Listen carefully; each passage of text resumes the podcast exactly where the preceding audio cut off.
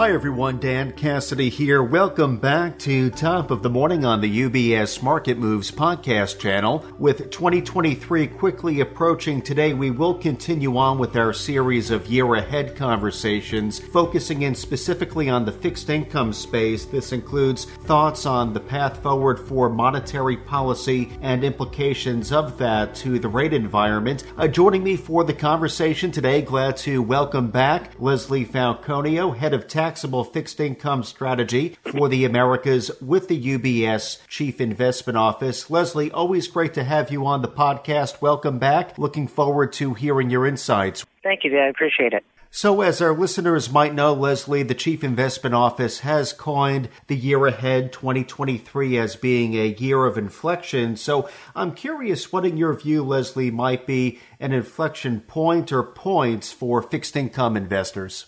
Well, when we think about some of the drivers of um, return, or shall I say, negative total return in 2022, there's really there was really two factors. One was, yes, we did see a bit of spread widening, but you know, nothing that was, um, you know, uh, uh, when I say material, nothing that was like in a crisis mode. So the risk premiums that investors earned were a bit wider, but not really tremendously wide compared to what we've seen given the level of volatility in interest rates.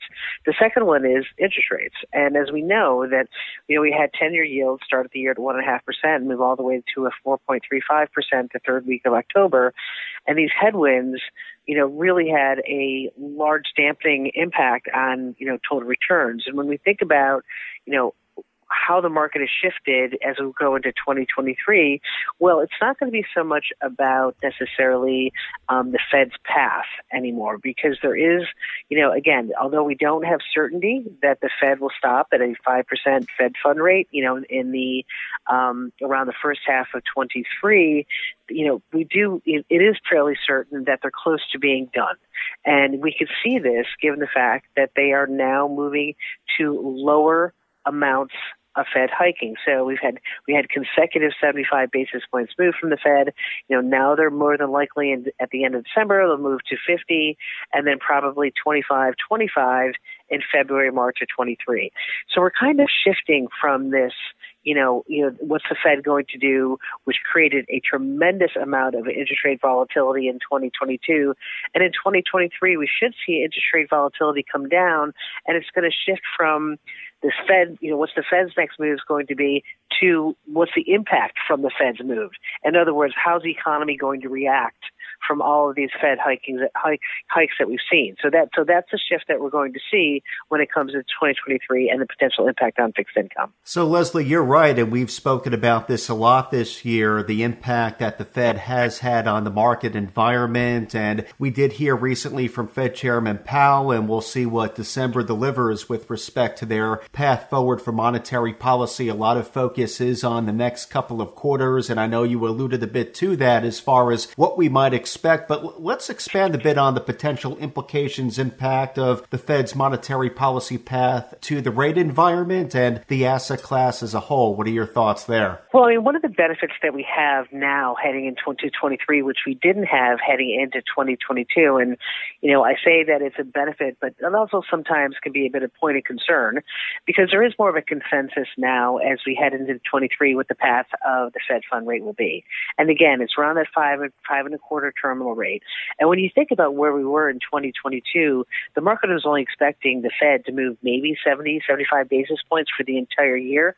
But you did have those outliers that always pushed back against the word transitory and really believed that the Fed could move up to 4% in 2022. And, and this kind of outlook when we were starting the year in 22 was was really just a very low probability. It definitely wasn't a consensus call.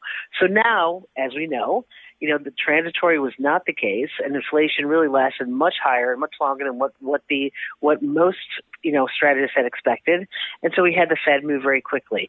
As we move to 23, though, I mean, there is a bit more of this consensus in terms of, you know, the Fed should move around five and a quarter, and this is the consensus right now. So when we think about that, that does bring interest rate volatility, you know, a bit lower, which is something particularly for those higher quality sectors, treasuries, IG corporates, agency mortgage-backed securities, munis. That you know they really need to see that interest rate volatility come down to really start to add incremental performance. But now that we have that five and a quarter consensus, there is a bit of you know I want to say use the word comfort, but that comfort as as as well provides a bit of discomfort because when you have consensus, you know, there's always that kind of concern that you could have that outlier. And what I mean by that outlier is that, let's be honest, even from today's employment report, um, you know, the economy is still strong. We really don't know exactly how the, the future uh, inflation numbers are going to play out because we've had one you know CPI number that was better than expected, but we've kind of been here before, and we'll see the around the 13th of December. We'll see what the next CPI report looks like. But again, if it's something where inflation remains you know much higher than expectation, then that five and a quarter you know Fed fund you know terminal or when they're going to stop hiking, if you will, could easily move higher. And if that does if that is the case then you're going to have interest rates, 10 year yields temporarily move higher as well. But more than likely, they will again start to come back down, particularly in the second half of the year, because the economy works in a lag. The economy is slowing in terms of headwinds to the consumer, headwinds to corporations. So you will see that, that sort of 10 year yield decline in the second half. So our view personally is that, you know, we are expecting below trend growth in 2023. You know, we do think that, you know, highly likely that five and five and a quarter will be the top of the Fed fund hiking. You know, that'll be sort of the top Fed fund rate, and then they're going to pause. And when the next move of the adjust, which will be an ease, is really somewhat of a wait and wait and see. I mean, there's different opinions on when that adjustment will be. I will tell you that the market is looking for maybe 20 basis points, 25 basis points in the fourth quarter of, of 23, but the majority of the easing is coming in at 2024 and where the market is projecting the Fed will ease by about 150 basis points because again, from from hiking to impacting the economy, there's a lag, and a lot of this lag, you know, you might not see it till the latter part of you know 23, and then the Fed adjusts in 24, and this is what the market is expecting.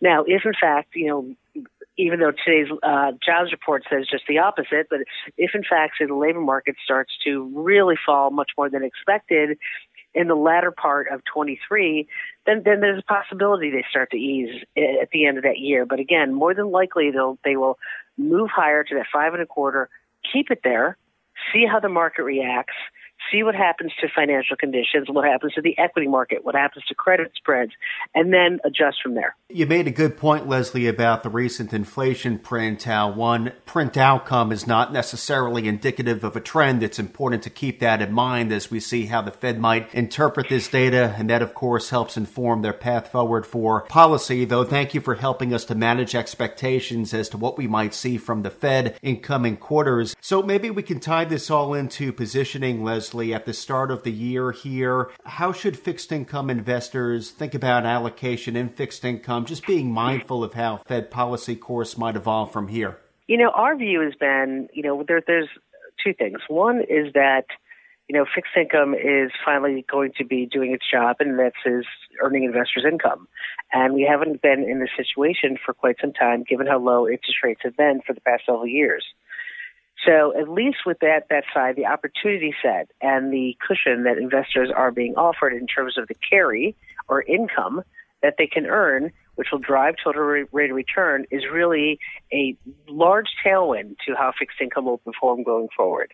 But when we think about if, we split this up into higher quality sectors you know, IG, MBS, munis versus say, you know, what we consider higher credit embedded sectors such as high yield, there is going to be this diversification. I mean, I mean, the, the high, the higher quality sectors um, are much more sort of linked to the uncertainty of rate policy that we saw in 2022, which caused a tremendous amount of interest rate volatility. That is their link. In 23, again, we don't know exactly when the end will be, but we do believe that we are coming to the end of this rate policy uncertainty. So that'll benefit the higher quality assets as interest rate volatility starts to abate.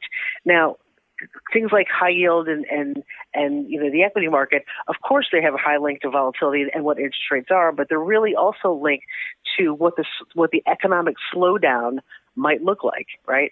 Higher quality assets treasuries, MBS, you know, IG and munis, they're not as linked to the economic slowdown, right? They're much more linked to the volatility. The economic slowdown won't necessarily be a large, you know, headwind to total return as it would be for those sectors that have have higher credit risk or say or are highly linked to the equity market.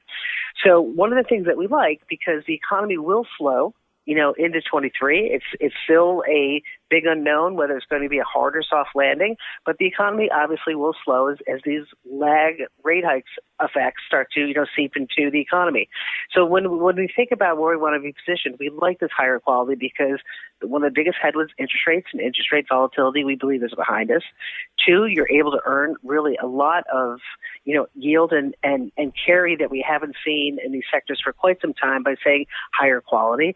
And so you're really going to be protected from the potential that the economy slows much quicker than what we anticipate. So that's why we are taking more of the go up in quality kind of stance um, in our total portfolio allocations.